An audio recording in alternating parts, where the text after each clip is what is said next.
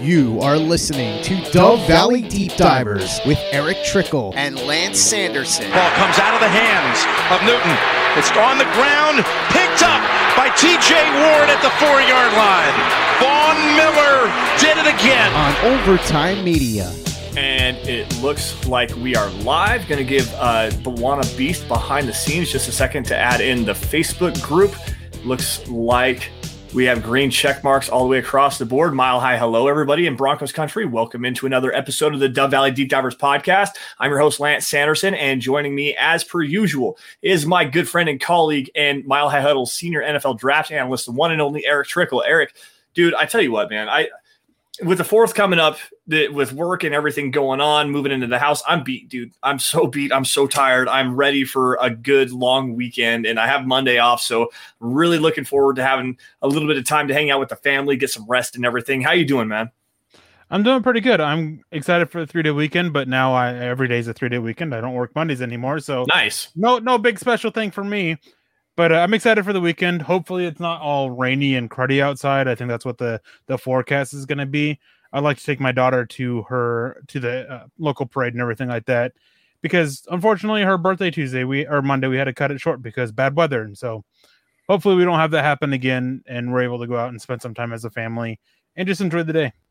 Yeah, I mean, it, it's going to be great. I, I honestly, it's going to be great for me and the boys, anyways. Unfortunately, my uh, Samantha, my wife, she has to work this weekend, so she's not going to be able to be around for the most part. But we're going to go over to Lander, um, Lander, Wyoming. They have a huge celebration, gigantic Fourth of the Fourth of July parade. Um, it, it's, I mean, it, it's huge, literally huge. Like most people across the nation actually know what's going on in Lander, Wyoming. So we're gonna go check that out. I've never actually been. I've lived here for a couple years. I've never actually been to that. So we're gonna go. I'm gonna take the boys over there. Uh, maybe go play some pogo and uh, and and have some fun. Go walk up and down the street and hang out for a little bit, and then blow some stuff up for the for the Fourth of July on Sunday. But really, I mean, I'm just excited to to have some time to to relax for a minute. I'm gonna mow the yard probably on on Saturday and whatnot. But for the most part, I'm tired of moving stuff around. I really am. It's I'm tired of lifting up heavy heavy cases of pop and and moving beds and everything like that. I'm just looking forward to having some time to relax and have a barbecue and and enjoy some family time. So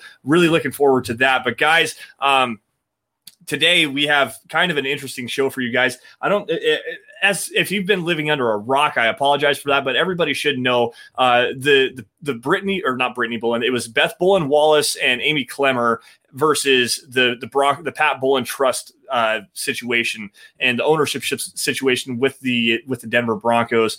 Um, that that court that court date has been stayed, and that means that we don't we're not exactly sure what all that means right now. But there is a potential possibility that the Broncos could be sold. Now, Erick, I'm not 100% sure on the legal ramifications from this and what it all exactly means. Is there anything that you can shed some light upon what's going on with the Broncos at all? Not really. I think eventually they're going to be sold, which is leading into our topic here. I think eventually because the Bowlen kids they just can't get everything all together. I think that eventually they're going to be sold. We're going to have new owners in town, which is sad. I, w- I would have loved to have seen them stay in the Bowlen family, but uh, don't always get what you want, you know. So uh, as for the legal stuff, that I'm not very familiar with it. It's one thing that I haven't really, you know, really haven't dug into. I, I've heard, kept up with it on Twitter, all the news and the updates and stuff like that, but never really like dug into what it all means. So it's going to be a fun conversation tonight to be talking about potential owners if they do sell, which is again where I think that they're headed. Right. I, I actually agree with that. I do think that this is probably looking towards it. They've, they've reached a settlement or some kind between um, Beth Bowlen Wallace and, and Amie Klemmer and um, and Brittany Bowlen and Joe Ellis and, and the, the rest of the Broncos trust and trying to figure out the, the, the proper direction of going with this Broncos team. And I think that honestly, in the in this situation, just because as you kind of alluded to, the with the Bowlen kids not necessarily getting along, there's some bad blood between everybody. There's a lot of um, miscommunication that's going on. There's some dirty laundry that could potentially be aired out. Like the best thing that could really happen to the Broncos right now is for them to to go for sale, which is unfortunate because I mean, as soon as you walk into the building, they have a big a big you know sign and uh, a big picture of, of Pat Bowlen, and it's his favorite quote. I want to be number one in everything. Like this, this this Broncos team, as we know it since 1984, has been the Pat Bowlen legacy, and unfortunately, it seems like that might be coming to an end. You know, and there's there's a lot of information out there, guys. I don't want to get into into everything on that. I mean, I I will say that it's been a, a battle for a long time now. This is you know two, three, four years in the making now. Um, Pat Bowlen passed away in 2019, so it really kind of heated up a couple years ago. But still, I mean, this is a this is an interesting interesting time that the Broncos are going to be coming into, and quite honestly, there's there's a couple of really prime candidates here that we can talk about as far as if if the Broncos do go for sale, that that, that could actually come in and buy the team and turn the direction of the team around. Now, the the first one is obviously Jeff Bezos, and, and the, he's the the Amazon guy, the the founder and CEO of Amazon. He's got more money than anybody knows what to do with. Now, Erick, I know that you have some words about Jeff Bezos. I'm not going to go into any detail on that. I'll let you do that. But what are your thoughts on Jeff Bezos? I mean, keeping it strictly to football and everything like that, I don't know. He just doesn't. This is going to sound kind of weird or whatever. I'm not sure what the right word is. He's not. He doesn't fit my image of what I want for an owner of the Broncos. Right. Um. There's been things going around that he was interested in buying either the Seahawks or the um, Washington Football Team, but I mean, I'll, it's a hard pass for me on him for the Broncos. If he ends up being the Broncos buyer, I'll, be very disappointed. Obviously, I'm not going to stop being a fan, and he'll get a chance to see, kind of see, uh, for me to see what he will do with the team and everything. But yeah, I'm just not, I'm not super interested in him um, dealing with stuff from Amazon and a bunch of other things. Like it's, I'd rather not.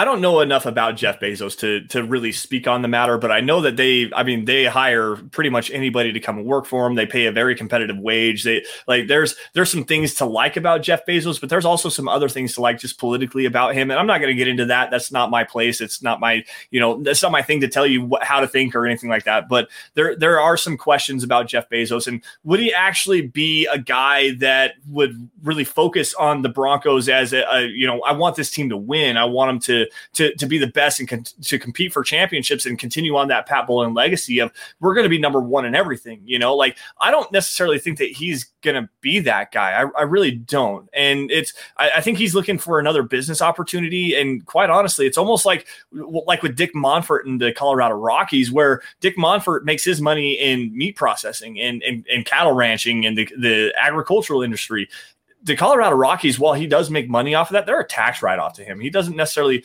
invest the way that he should. And we all know the Nolan Arenado situation, which played a hand in what happened yesterday. Like the, with Jeff Bezos, I think that that might be the same kind of direction that this team would go. Erick, what do you think about that?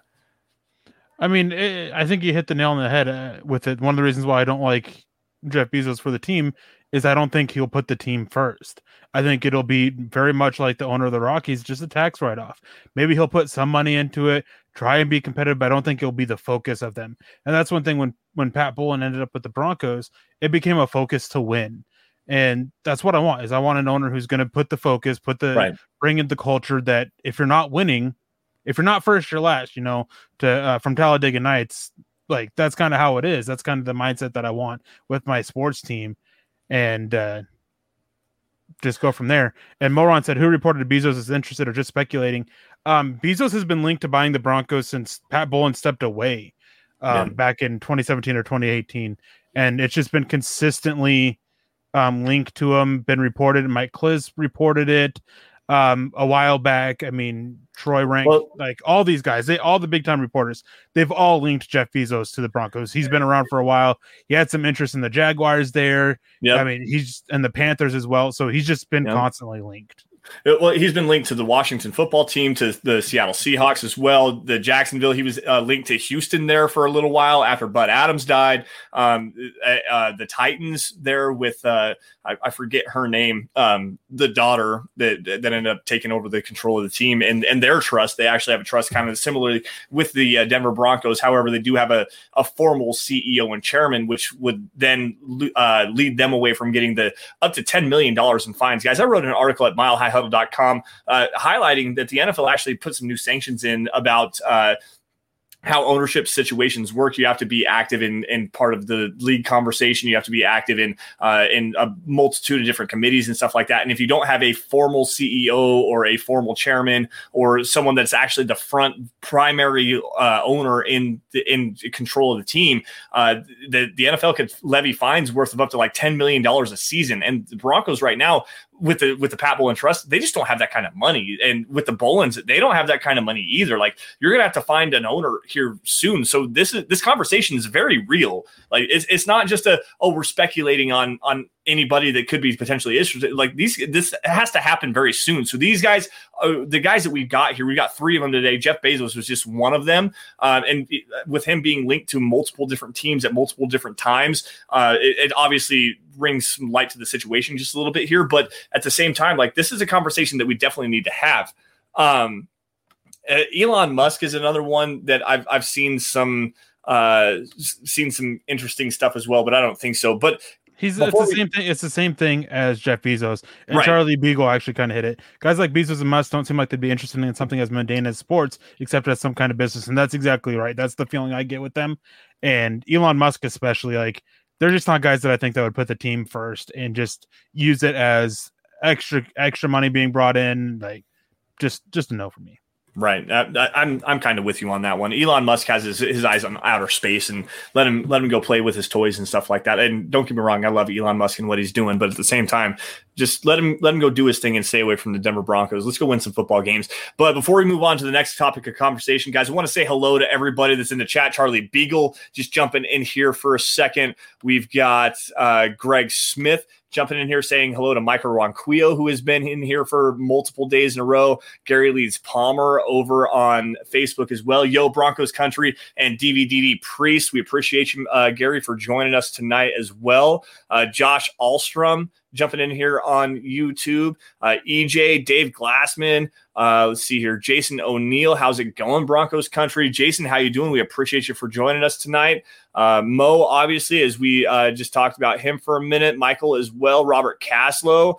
Um, I'm jumping in to say hello, Claude Riley on Facebook. What's going on, guys? Thank you all for joining the Dove Valley Deep Divers podcast. We really appreciate your guys' uh, support and all your guys' attention. You guys come on and and we have we have really good deep football conversations. That's what we do here on on this show. So uh, Jay Kozat as well. Hello from Jay uh, Jetty Splash. What's going on, man? How you doing? So uh, thank you all for joining us again on the Dove Valley Deep Divers. Now there are two options here, Erick, that I want to get to. Um, the first being Robert F. Smith. He is an investor that has Colorado roots. He is actually from the Denver area. He was uh, he was born in 1962. He's a I, I think he's a technology mogul. Um, he was in the Goodyear tire and rubber industry, the air products and chemical chemicals. He's a chemical engineer. He's worth about 8.65 billion dollars. That's as of June in 2021. So just uh, this last month. Um, he is uh, the founder of Vista Equity Partners. They're a private equity and venture capital firm, of which, uh, let's see here. According to Black Enterprise Magazine, Smith is credited uh, credited with consistently generating a 30% rate of return for his investors from the uh, company's inception to 2020. He is actually one of the richest minorities in the entire United States. This is a very intriguing option. Erick, what do you think of Robert F. Smith?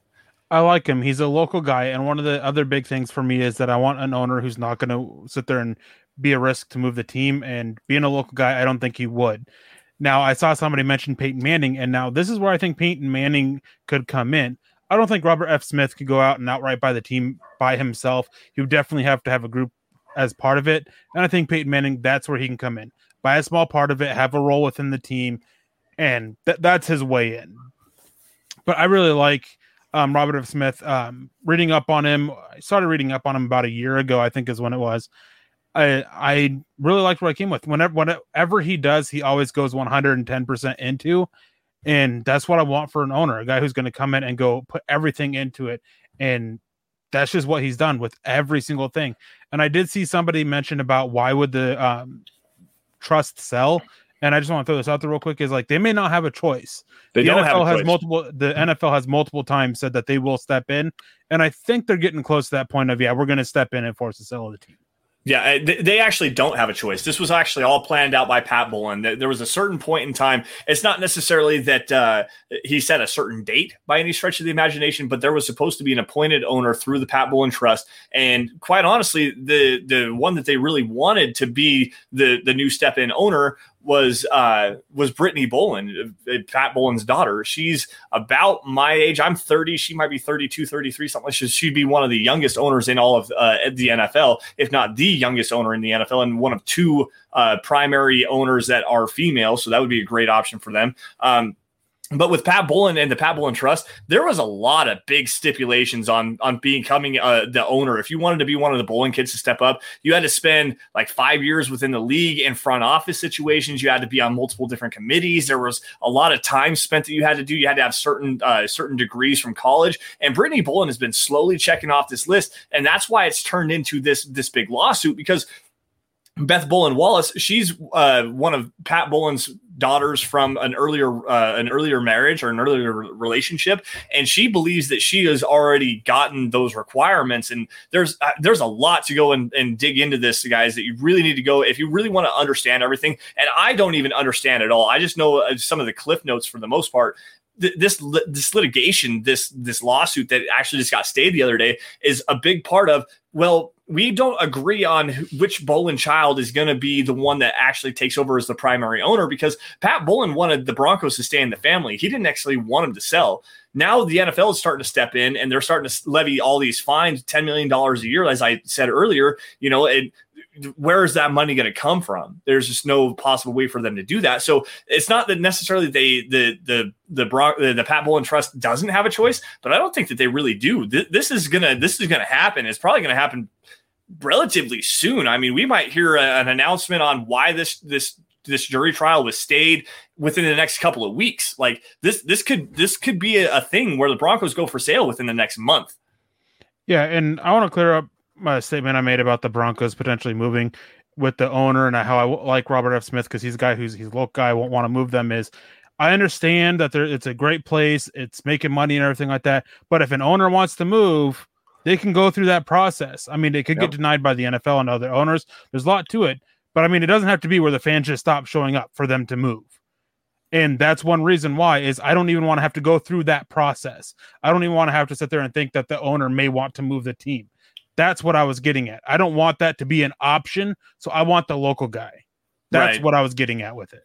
Right. And I don't know where Robert F. Smith is located as of now. I do know that he is from Denver. And from all accounts, he's actually a Broncos fan. He wants the, like, he wants to be a part of the Broncos. So that, I mean, that, that might be the natural transition. We got a, a super chat coming in here for Dennis Woods.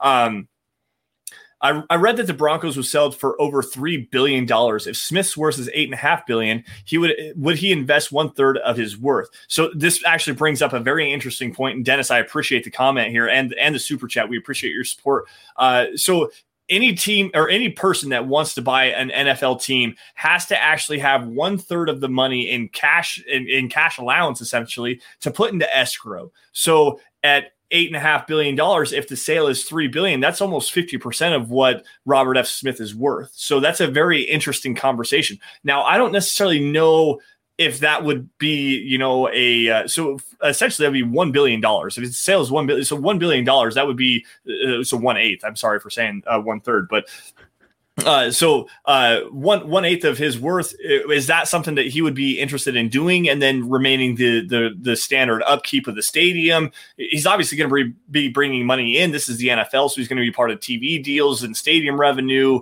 um, ticket revenue, and everything like that. So uh, uh essentially, and eventually, it's going to repay itself back. It might take 25, 30 years to do it, but I, I don't know. I, I, really don't. Erick, what do you think about that? Would would would investing a, a billion dollars up front to buy the Broncos, if you're Robert F. Smith, be worth it to you? I think so. I think I think it's gonna you're gonna make your money back before long, and it's a good investment. I mean, sports teams consistently are. It's one thing that uh, I mean, I know that there's a concern that that's going to go away concussions and multiple other things, but I don't think that football is going away anytime soon. No, if anything, it's just going to continue to grow and get more and bring in more money like so, yeah. I mean, if I had that kind of money, I would do it. In I'd try to do it in a heartbeat. Try to buy the team. Well, and I mean, he could live on five billion dollars, as Kenneth Patterson, uh, Kenneth Patterson astutely points out. I mean, he's still got five billion dollars. If he wants to buy the team outright, he can buy it outright. Like yeah. that, that's that's definitely, but that's not smart business investing. You you don't you don't buy something. I mean, cash is king, but you you hold on to your money as long as you can in case something drastic happens. So I, am also not a financial and, advisor. Stay away from that conversation, please, guys. Stop with the Donald Trump stuff. Not trying to be political here or anything like that. Like I know it's brought up as sarcasm and uh, uh, being sarcastic and everything, but like, come on, it's not going to happen. So come on, let's just move past that. Yeah, that one that one is uh, not a not a great one. Now we do actually have another one here, and I want to get to this guy because I, I, don't remember what stake he had that he pulled out of. It's another sports franchise. This is another local guy with Colorado roots. His name is Philip Anschutz. Um, He's an American billionaire businessman who owns and controls companies in a variety of industries, uh, including energy, railroads, real estate, sports, newspapers, movies, theaters, arenas, and in in music as well. Um, he bought out his father's oil drilling company, Circle A Drilling, and made a big big uh, large returns in Wyoming. I'm reading this from his Wikipedia page, so let me get some credit here really fast. Um, he's invested in stocks, real estates, railroads, but he also has expanded his investments to sports and he was one of the co-founders of Major League Soccer, and he's one of the co-founders of multiple different soccer teams, including the Los Angeles Galaxy, uh, the Colorado Rapids, the San Jose Earthquakes, and the New York Metro Stars. He's the principal owner of the Los Angeles Kings of the National Hockey League, and a minority owner of the Los Angeles Lakers of the National National Basketball Association. So he's got plenty of money. He's worth ten point four billion dollars, and I think it was he just pulled his money out of it was the Lakers or the Kings that he just pulled his pulled his uh, his ownership stake out of. So this is a guy that with Colorado roots that has plenty of money to be able to do something like this, and he's already tied to sports. This guy might be a guy that really would be look uh, worth looking into. And if I remember correctly, he was one of the people that was looking at putting a group together to try and buy the Carolina Panthers. Yep. And he couldn't find people that he wanted to go in on with. So, I mean, again, we mentioned Peyton Manning. There you go. If he wants to go in as part of a group ownership, I, I, this is another guy again. He's one that I don't think that we'd have to sit there and worry about any potential move, wanting to move, not nothing like that. It, that's just out the window with him. Um, somebody mentioned that in the chat that he's part has part of the CU campus. That's something that actually uh, Beast actually told us beforehand Yep. When um, Lance mentioned it before we went live, he uh, mentioned that and everything. So, I mean, definitely another name that I like. And of those that are out there that have been mentioned and even unmentioned, um, Anschutz and uh, Robert F. Smith, they're the two that I would appreciate the most to come in. Yeah. They've got the money, they've got the ability to put more finances into the team to try and do things to help better the team. Like they're not risks at moving it. They check all the boxes that I'm looking for as a potential owner, anyways. Right, right. And and the big thing here is is the money. And take a look at what the Kansas City Chiefs have done here over the last few months, last year or so, and and giving out big money extensions to uh to to players like uh to players like um Travis Kelce, Patrick Mahomes, Chris Jones, Tyreek Hill. You know, they got those big front loaded money extensions and stuff like that. What what happens here is you have to have the money and the cash on hand to put that money into escrow to sign those contracts. So if you like, and also have to pay the signing bonuses up front. So the Lamar Hunt family, they have a, uh, they're like worth like fifteen billion dollars they if they want to you know throw a sixty million dollar signing bonus at Tyreek Hill or uh, or at uh, at uh, uh, Patrick Mahomes, excuse me. Um, they have the ability to do that and not really blink an eye at it. These guys, Robert F. Smith and, and Philip Anschutz, they have that kind of money where you can you can come in and you can really throw a big signing bonus, get that money out of their pocket essentially, and just throw it at a player and they don't have to pull that money out of the escrow account for the Broncos team itself. So you have to have an owner that's willing to and wants to be a, a, part of the team itself. So having some local guys, some guys with ties to the Denver Broncos, ties to the local community, that's a big thing here. You know, like this Justin Simmons deal that just got signed. He had what $35 million guaranteed or something like that. So $35 million in guaranteed money has to go into escrow. If you have a guy like Robert F. Smith, that's pocket change to him. Like quite honestly, you're you're talking about a guy that has eight and a half billion dollars worth of net worth right now. Like he 35 million bucks. That's I mean I, will find that in my couch, sir. So that's that's a big thing you have to, to pay attention here as well. And Philip Anschutz has even more money to be able to do something like that. So that's a that's a big thing here. I want to grab this super sticker though. John, are you ready on that?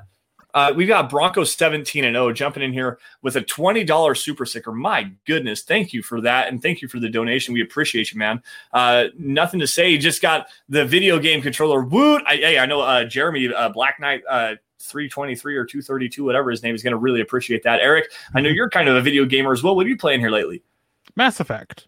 Mass Effect. Which uh, what is it? Mass Effect Four now? No, it's Mass Effect: The Legendary Edition. Oh, okay. So you've got you're you're way above now. Okay, gotcha. I the, the last Mass Effect game that I played was Mass Effect Two, and uh, I, I, was actually playing with a buddy of mine when I was in college, and he he managed to go around and find all of the mining areas on all of the uh, on every single planet, and he completed the game, the whole Mass Effect game, hundred percent completion. Like yeah. it took him months and months I and actually, months to actually do it. I was getting down to about the final three main missions in Mass Effect 3, and I actually started it over because I missed something and couldn't do it again. So, and I can't 100% it then. So I actually restarted the game so I could 100% it. Oh, man. I can't imagine the time that goes into that. A, a game that I. Well, I, each I game is about 40, 60 hours each at least. Right.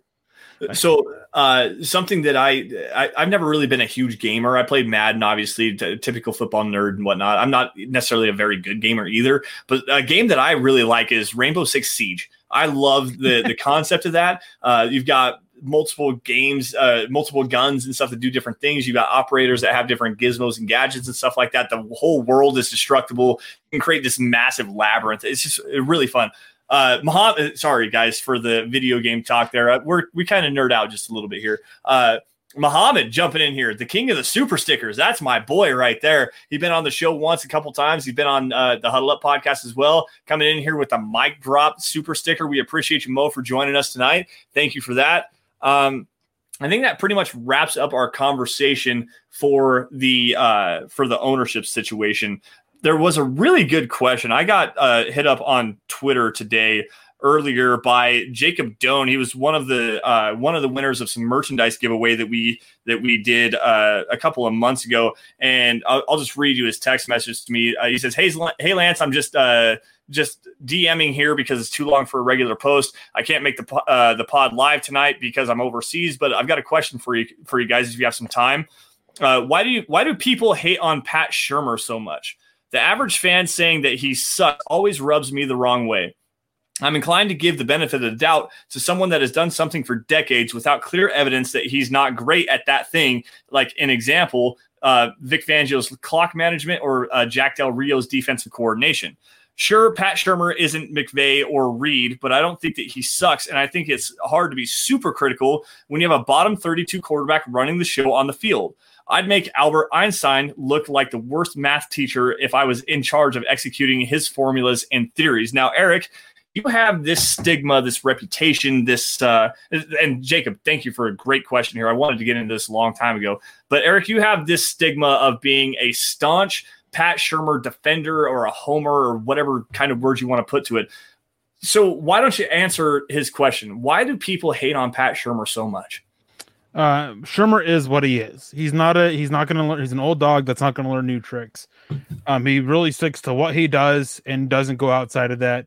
And if you want to complain about him, your complaint is how he used players last year, especially Noah Fant and KJ Hamler. Yeah. That's where you want to complain.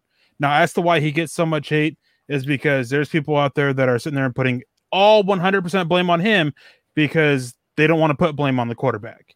And now I'm not trying to sit there and say it's all Drew Lock's fault. not trying to say that. Just saying is that these are guys that are trying to sit there and be apologetic for everything that Drew Lock did that was bad and say that it's Pat Shurmur's fault. Coaching is probably one of the worst jobs in the NFL because it's always your fault. Always. Yep. You didn't develop the player. Well, we don't know if the player really wanted to learn or be developed or if they took to teaching. Paxton Lynch. We don't know how much desire they have. There's a whole bunch of evidence into it. But Pat Shurmur, he's not a terrible coach. He's not a great one. I wouldn't even say really say that he's good. He's all right, and at moments he has some great moments as a coach, but it's it's just moments. It's there's no consistency there.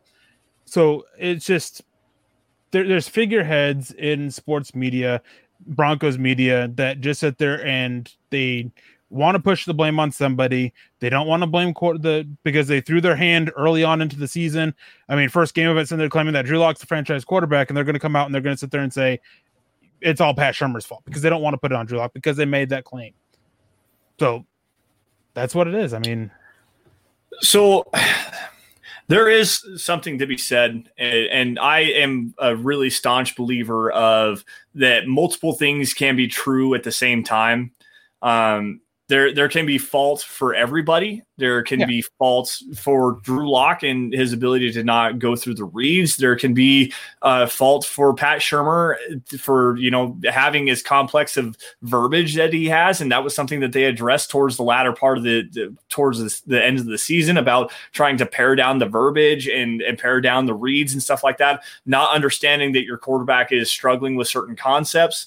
Um, and then also sticking with the same kind of similar concepts over and over. Now, th- those are those are all faults of Pat Shurmur, and there's also some faults of just the roster itself. I mean, not only Drew Lock, and I'm uh, you all know how I feel about him. We're not going to get there, but uh, uh, just the uh, like uh, the right tackle situation. Losing Courtland Sutton is a big thing. Uh, Noah Fant playing banged yeah. up with ankle injuries. Uh, KJ Hamler having hamstring issues. Uh, Jerry Jeudy dealing with some ankle injuries as well towards the latter half of the season. Like there, there's multiple things can be true at the same time.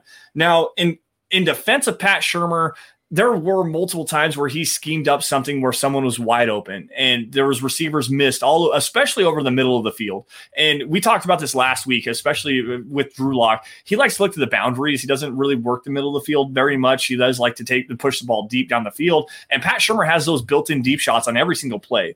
He does like to work the the crossing routes the dig routes so uh, dig routes a 15 yard in route uh, some slant routes deep overs and stuff like that. Uh, th- there's a there's a lot of different things that Pat Shurmur does like to do to push the football towards the intermediate part of the field and especially down the field. So yeah. to and, me, it, like you, have got to you got to understand the, the, conceptually what he's doing isn't dated and aged or anything like that. You've got to understand that it's just a lack of personnel and a lack of a quarterback to actually be able to do that. And he's really nearly never had that opportunity. Daniel Jones was quarterback for him. Uh, he had Case Keenum there for a while. Sam Bradford, like really give him a quarterback that can operate within that system and understand what's going on there. It's it's a, it's a different conversation if you ask me. And Charlie, nobody ever said that Shurmur is blameless. Nobody ever did. So get out of here with that bull crap. No, now, one thing with Pat Shurmur that always that always goes unmentioned with him is Drew Lock. Everybody, everybody widely recognizes that over the last five games, Drew Lock started to turn it around. Right? You can agree with that. Yeah. Do they not realize that Pat Shurmur is the reason why, and what he did to help that? Yeah. Basically, he cut down to what is Oakley concepts. You have a single read, you're reading one safety, and you're either have take the high pass or the low pass, or you dump it off. All based off of what the C, what the safety does, and it's only one half the field. Pat Shurmur had to do that because he had a bottom 32 quarterback. Because after trying so hard, so many different things to try to get uh, Drew Lock to work in his scheme to run his system. Something that last year multiple people praised that he fit because Drew Lock, if he could learn how to read a defense, he fits Pat Shurmur's scheme very well. Very he well. has the ability to push the ball downfield. He has the ability to hit those tight windows. He has the ability to take advantage of the spacing that Pat Shurmur tries to do. But Drew Lock, we just didn't see the progress there. That that that's that's a bummer. I mean, everybody wanted to see it. I wanted to see it. Everybody thinks I'm hit, but it was Pat Shurmur that saw that improvement. He made this big change to it. Um, curl routes, dig routes, and single reads, cutting the field in half, limiting the thinking that Drew Lock had to do. That's what happened. I mean, should he have done it earlier? Sure. I mean, you could argue that Pat Shurmur should have been doing that earlier, but you don't want to sit there and do this with your quarterback because essentially you're asking your quarterback to be a high school caliber quarterback to move the ball downfield. Right.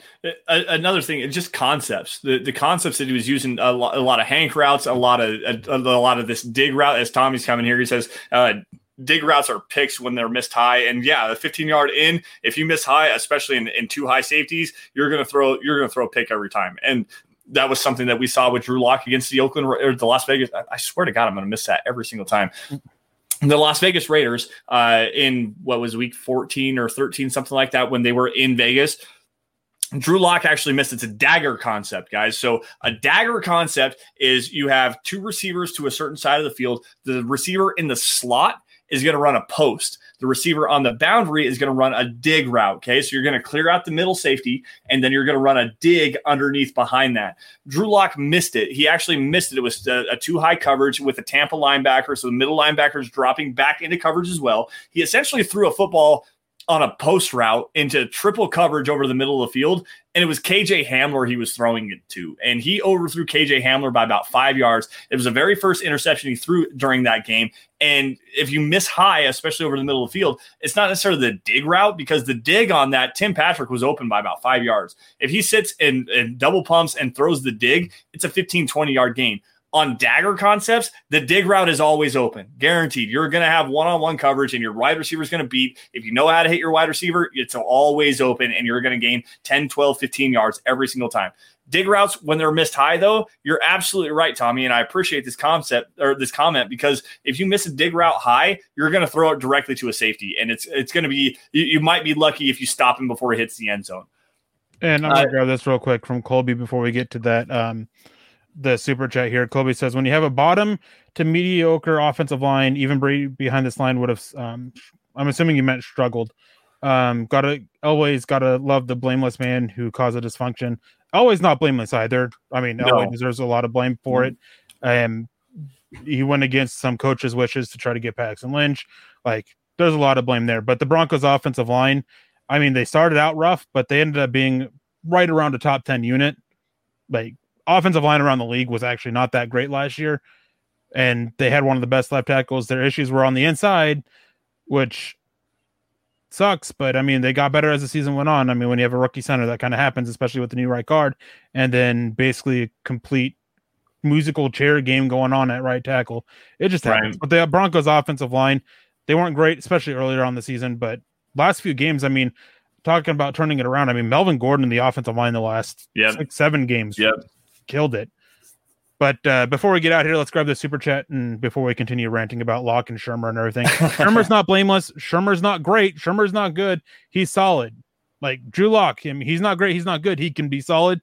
He can be terrible. Like he's right there in the middle. Like not far off from Pat Shurmur's placement, really, on, on the scale of where that is. I mean, they're both kind of like one if Drew Lock plays well, he can be a top 15, top 12 quarterback. Like, and that's you can win a lot of football games with that. I mean, the, the Raiders have won a lot of football games and, with Derek Carr, and the Broncos have a lot better surrounding cast than the Raiders do around Derek Carr. So if if, if you can get Derek Carr level play, seriously, this Broncos team is a playoff team. They really are. If you put Derek Carr on this team right now, tomorrow, the Broncos are a playoff team, guaranteed. And Charlie Beagle asked, why were they averse to using Dotson at right tackle? Because he's a terrible run defender.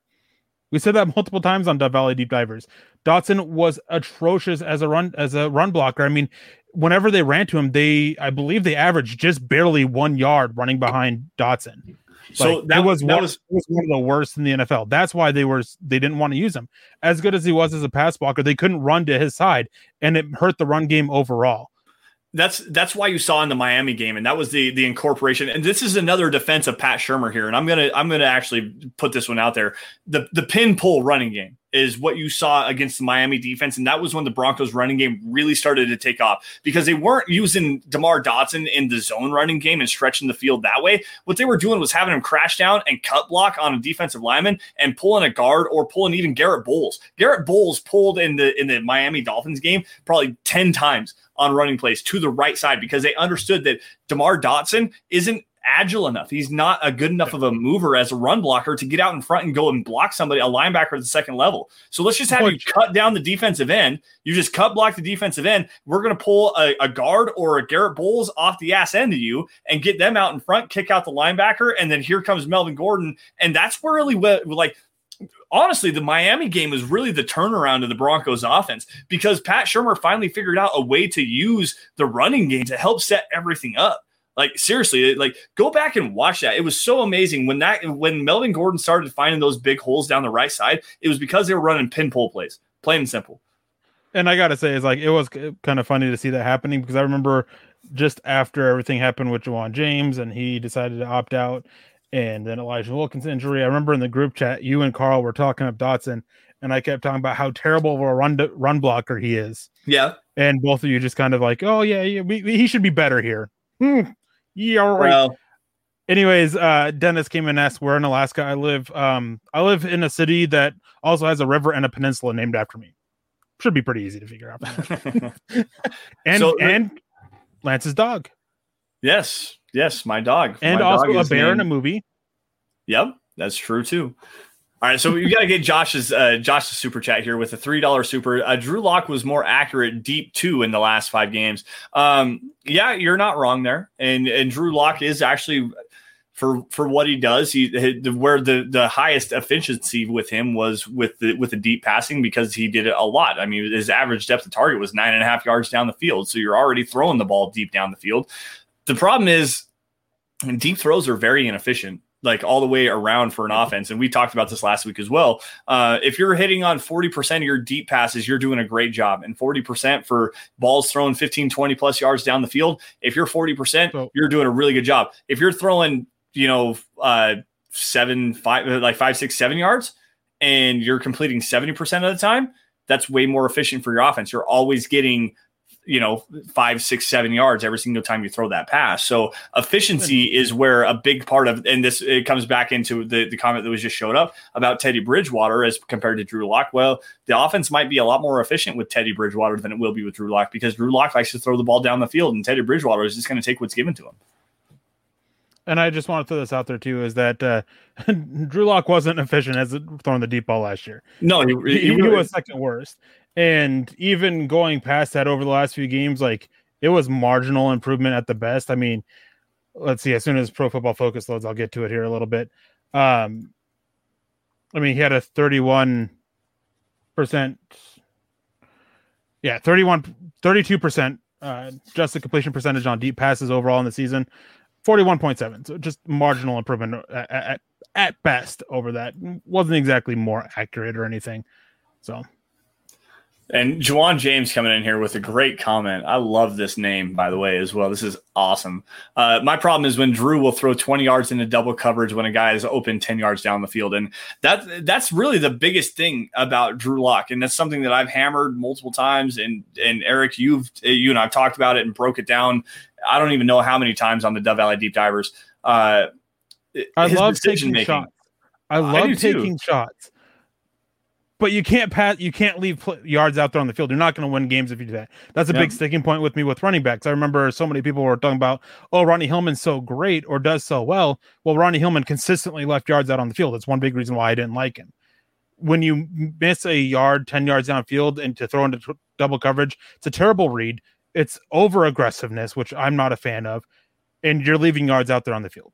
Yeah, and, and that's that's the biggest thing is the, the, the, no, you're good because you, have pretty much said exactly what I was going to say. You're you're leaving yards out there. You're not taking what the defense is going to give you, and there there's a there's a, a fine line between just always taking the check down and, and taking that, which is what Teddy Bridgewater likes to do.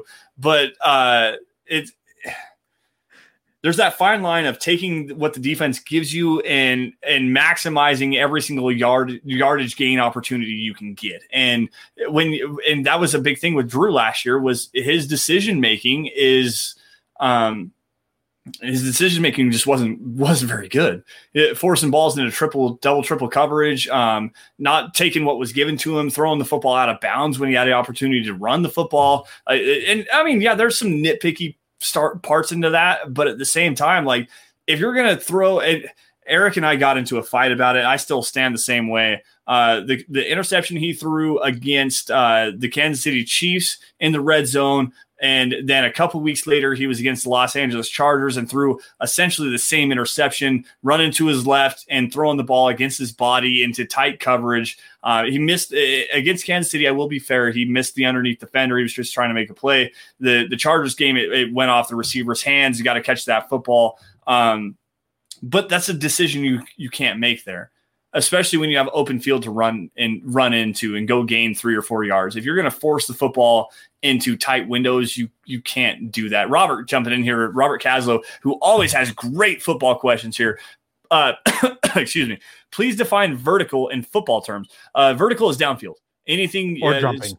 Yep, anything vertical or is is is, is downfield. If you're going to push the ball vertically down the football field, you're pushing the ball uh, down the field more than 20 yards, typically uh, 15 to 20 yards. That's where explosive plays happen. So if you're going to get vertical with your offense, you want to have explosive plays happens. Uh, vertical, as far as athleticism goes, is jumping as high as you possibly can and uh, yeah. going up and getting the football. So a guy like Courtland Sutton, who has a 41 inch vertical, is jumping as high as he possibly can. But if you're talking about vertical and, in specific football terms, typically in the way that I would say that is you're pushing the ball down the field more than 20 yards.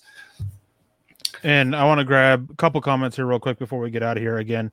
Um, Colby Garner says Pat Shurmur's concepts were 20 plus yards. That's why Elway wanted Shurmur. He wanted the KC offense. Um, neither of those is true. That's not yeah. what that those offenses are. I mean, every almost every play Pat Shurmur has, there's one route that's over 15 yards, but that's just common practice in the NFL. You always have a deep shot pretty consistently, out unless your quarterback just can't really do that. Like you're always having a consistently 20 yard. You typically have a one that's 15 yard plus. You have one or two that's at between 10 and 15, and then you have one that's under 10 with the dump off as well. Yeah. And, I mean, some variation there, but you always have at least one of each. His concepts so, weren't just 20 plus yards. I don't know where that false narrative came from. And simple look into what Pat Shurmur runs on offense is easily proves that as a false narrative. And then I want to grab this one from Juwan James said, No one noticed my Juwan James with the Histrod Heistatron profile pic- profile picture joke. Um, I actually didn't even get the uh, Juwan James joke until like I caught somebody in the chat say, uh, "Easy to talk from your home couch." Like it just didn't click because I've just erased him from my memory. yeah, uh, Heisatron, that's a that's a Transformers ro- joke, and I'm not really caught up on my uh, Transformers. David, what's up, man? How you doing?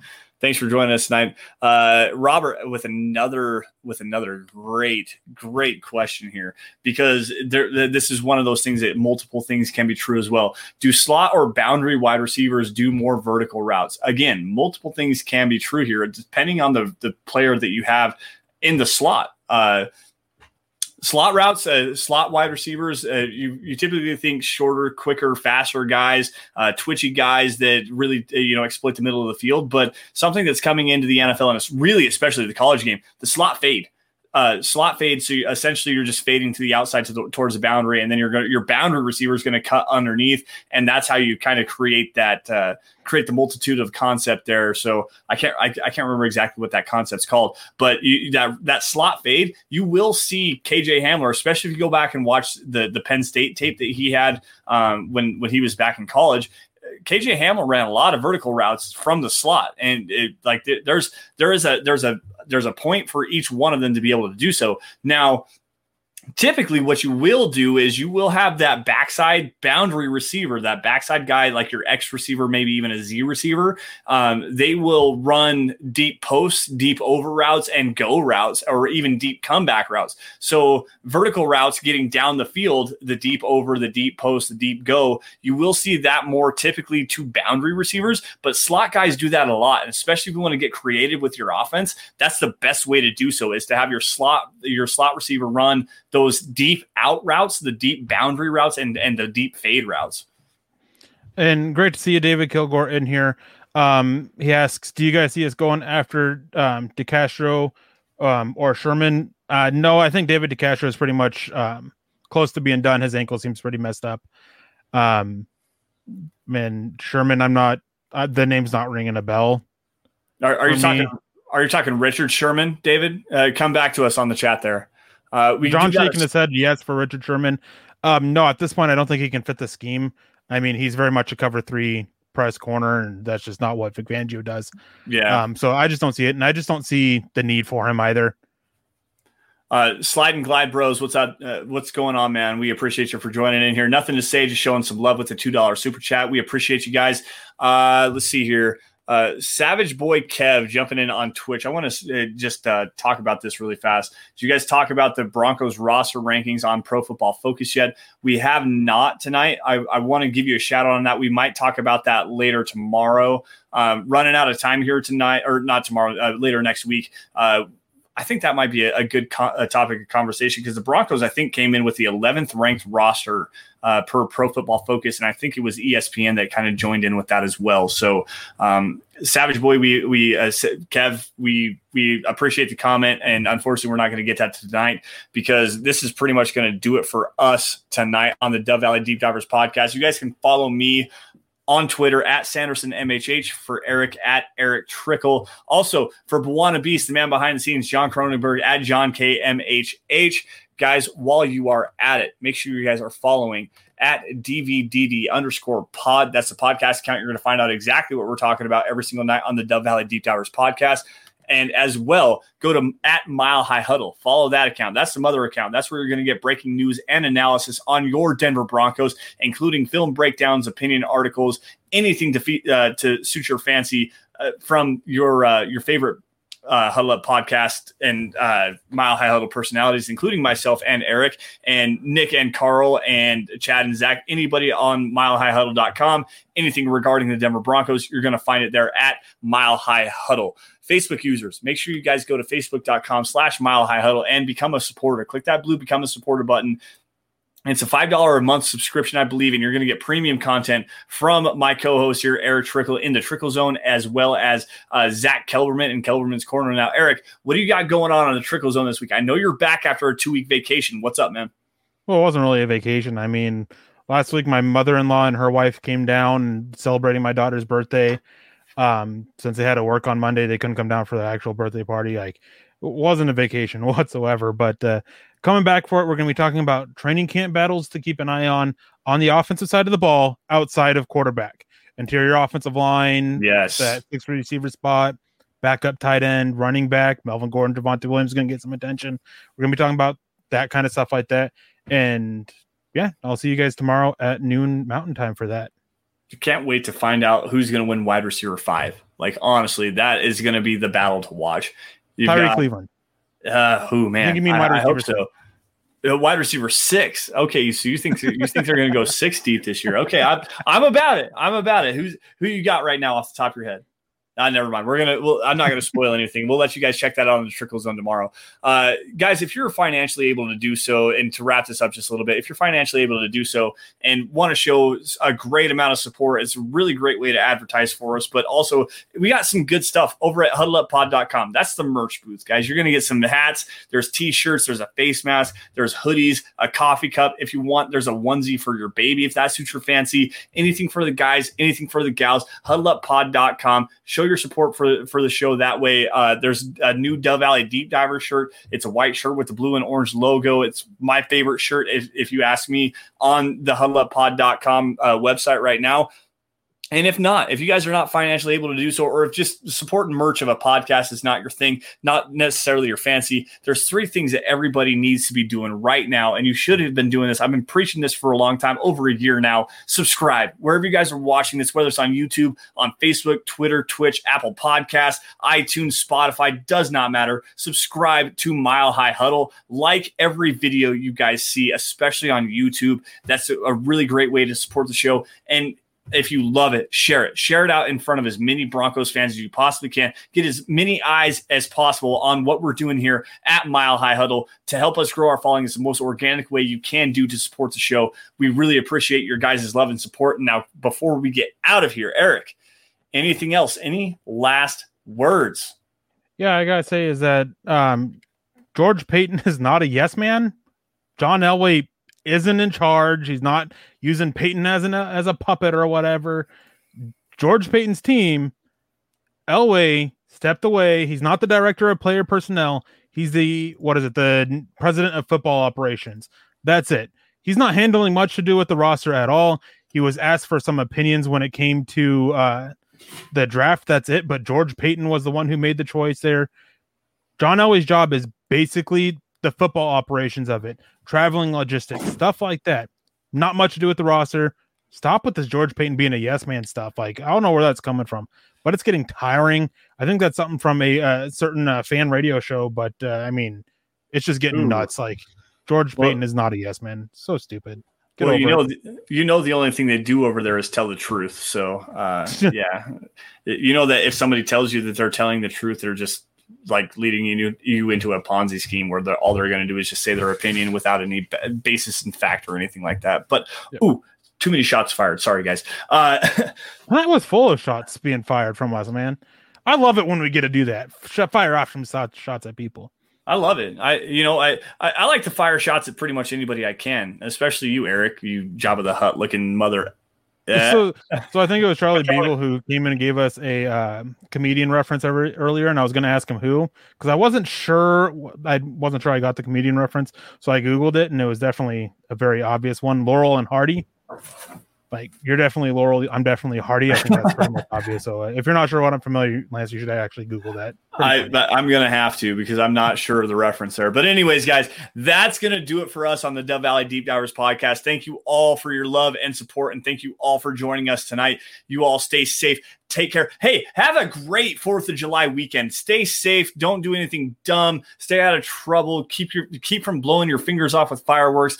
Take care. We'll see you guys on the pitching mound of at Yankee Stadium. I'm about it. I'm about it. If you want to do that, go ahead. Uh, like I want to see that. I, I want to watch that on Sports Center next week. You guys stay safe. Take care. Have a great weekend. And as always, before we get out of here, got to give the obligatory salute and go Broncos. I thought.